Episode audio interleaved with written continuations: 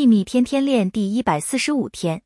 刚开始使用秘密时，人们也许会有点害怕出现负面的想法，因为那样的恐惧，当他们想住一个美好的念头时，相反的想法可能马上就跑进他们脑海中。这并不罕见。